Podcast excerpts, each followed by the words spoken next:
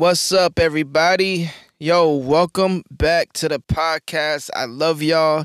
I'm really excited about all of these episodes, man. I've just been having a really fun time just coming up with ideas, topics, concepts, and subjects to talk about, man. And uh, I hope y'all been enjoying it as well. I'm really excited about this episode right here. This one is about dreaming with God. My prayer is that anybody listening and anyone whose lives I'm able to personally touch will begin to really dream with God. That's my goal. I want you to live out God's dream for your life.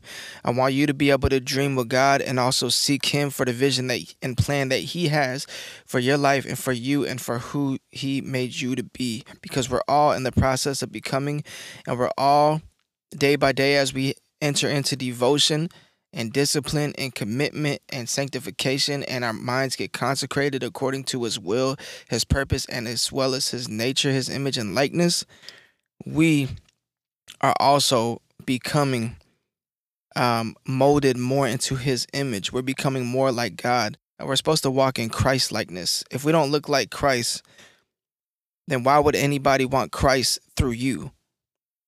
If they don't see Christ in you, then what are they seeing? What is even there? What are you, you know what I'm saying?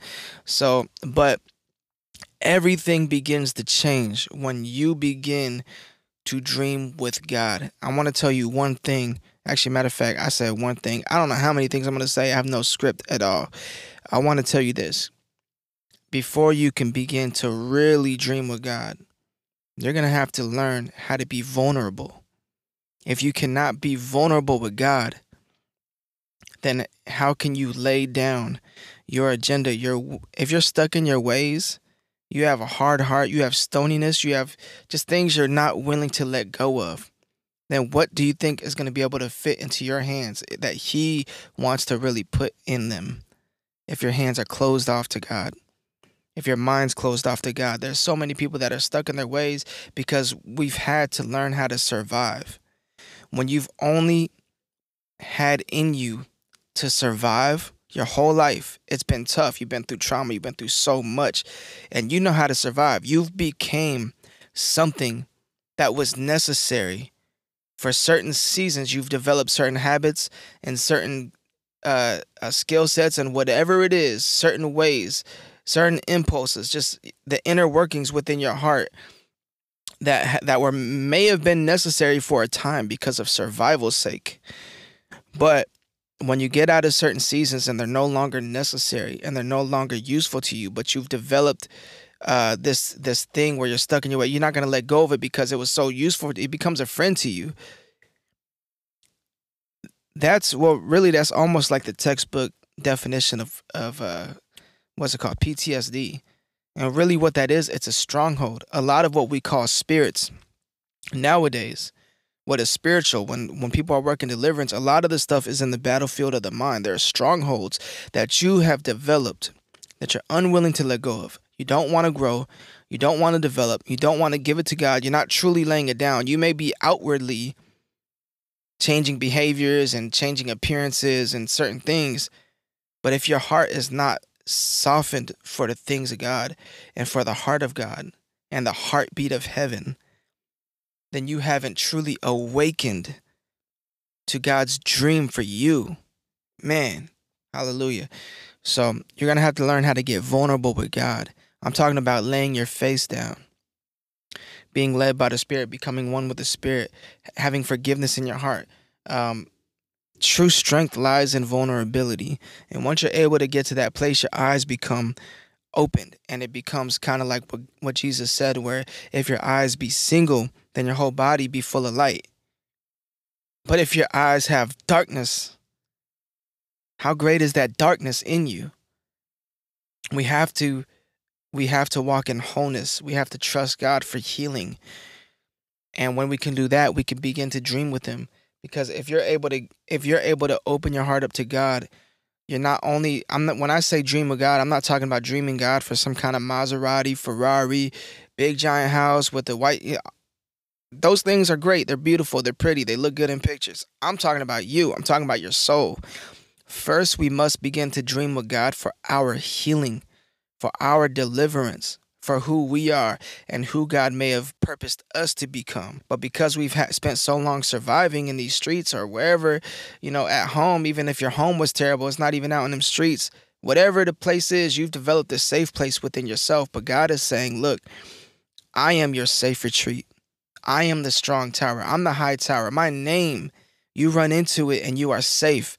When you can enter into that place, you are walking in spirit and truth. And when you walk in spirit and truth, you develop your ears to hear the voice of God, and He begins to grant you the desires of your heart. Where you may have thought you wanted this, but He's saying, "Look, I've made you for that." And you're, and it becomes a back and forth between you and God, face to face relationship. And now you're walking in the Spirit. Hallelujah, man, man, hallelujah. See, I've heard preachers, you know, especially when it comes to men. I've I've even heard of preachers pretty much saying it's impossible. I'm I'm I'm not I cannot make this up. This sounds so ridiculous. I've literally heard people basically saying telling men it's pretty much impossible to get rid of porn, addictions to porn. If you're like a lot of men, lust, pornography, whatever it is, those are self-soothing mechanisms to the stresses of life.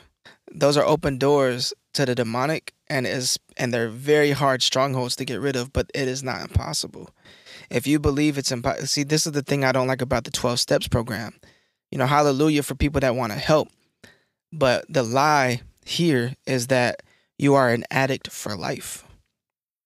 I was an alcoholic. I got kicked out of school. I got kicked out of high school for being drunk while in in school suspension, doing a whole kind of foolishness. I am not an alcoholic at all. I got my deliverance, hallelujah for that. But I am not an addict for life. That's the lie of the enemy to where you feel so bound by something. See, you can be bound by something even if you don't do it for 12 years. In your mind, if you believe you're an addict, then you are. But if you believe that you are saved, if you believe that you are delivered, if you believe that you are healed, if you believe the report of the Lord, then you are walking in the light, and condemnation is no longer your friend. See, sometimes we walk in condemnation and we think it's a form of humility. Man, there's so many lies of the enemy. And when you begin to dream with God, those lies begin to crumble because the reason we lose the ability to dream with God is because we've started to believe the lies of the enemy. I met someone whose father was an alcoholic, and he literally was saying well, my father was an alcoholic, so therefore I'm going to be an alcoholic for the rest of my life. He had no hope. When you're able to dream with God, you're able to hope.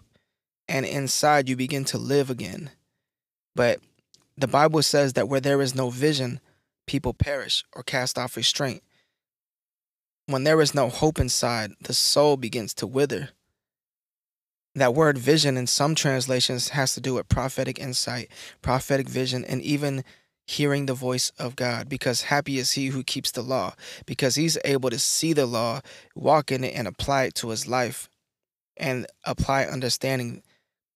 So, through the law, the voice spoken through the prophets and written down on words, they're able to walk and it becomes part of their life. It's not just words on a page.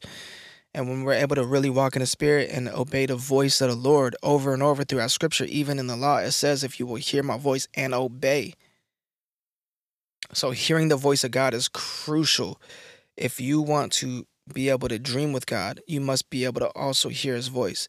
In order to hear his voice, you must be able to see his word, read his word, obey his word. That's why it says, Happy is he who keeps the law, because he's not dying inside. His word is life, and Christ is the word. He's the tree of life. And when we become one with the tree of life, we have life within us, and then we're able to dream with God. Because if you lose the ability to dream, then it's like you're not even really living. You're just out here surviving. And that's a tragedy. That is a tragedy.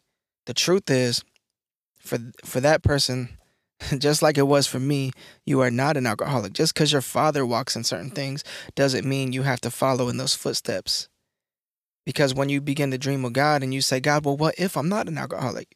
Whoa, God, whoa. Like, what if I'm not meant to sit here and drink all day? What if I do have purpose? Part of the reason why people fall into drinking and drinking and drinking all day, every day, like me, is because there's no sense of purpose. And when, when you start hearing the voice of God, and you start dreaming with God in the sense that you're you're daily you're acknowledging his presence and his uh, and being aware of him that he's conscious of you and even mindful of you and has good plans for you, then you can say, God, what if I'm not supposed to be this thing over here that I was I was always told I was. I was always told I was stupid. I was always told I was slow. I was always told I wasn't going to make it. I was always told these things. These are lies I believed, but what if those things aren't true? Now that's dreaming with God. You're dreaming with God and saying, "God, what is your purpose for me? If they're saying this, what are you saying about me and my life?" And he begins to tell you, "The devil is a liar and he is even the father of all lies." So if there is a lie spoken into your soul that you've received and accepted and believed, then the opposite must be true because a liar will say the opposite of what's true. If he's saying you won't make it, it must be because he wants you to believe it because you must probably supposed to make it. If he says you're stupid, you're probably not actually stupid. He wants you to believe that so that you're not functional, you're not effective with your life, that you're not impacting others in a positive way. Because if it can lower you down and squeeze you and squeeze the life out of you, then you lose the ability to dream with God. And when you do that, people perish. You have to be able to see, it says, when people lack vision, you have to have your vision aligned with how God sees you. And God's vision for your life, that's what you need to seek out. That's what you need to live out. That is walking in the fear of the Lord. And it's also working out your salvation with fear and trembling because you're like, God, this is my life is not my own, it is yours. So, what is your purpose for why I'm here? It's not like what they said and that person said and my mama said. It's like, God, what do you say? And then from there, you get restoration from your soul. And Paul says, I pray that you prosper in health as your soul prospers. You know, when your soul starts to prosper, it affects your body doctors will tell you when someone doesn't have a will to live, they start to perish physically. There's an effect with your soul and there's a connection to the physical realm. But when your soul starts to prosper, I'm talking about truly prosper and not just selfish gain because you can gain things out of selfish gain but you're still empty inside but when you're fulfilled and and you have the reward of heaven within you and you're walking with that type of fulfillment that only God can give you and those blessings start coming after it, that's an after effect of your soul prospering in God. Well, I love y'all, man, and I pray everybody received it. I pray it blesses you. And uh, I love y'all. Truth that set you free. Stay tuned. I'm, I'm shooting for two episodes every single week. Also, check out the music because I'm I'm planning for at least two or three songs a month if I can. I'm gonna try to go as hard as I can this year while still staying and remaining in a place of rest and abiding in the Lord. Hallelujah. Blessings to you all. Shalom.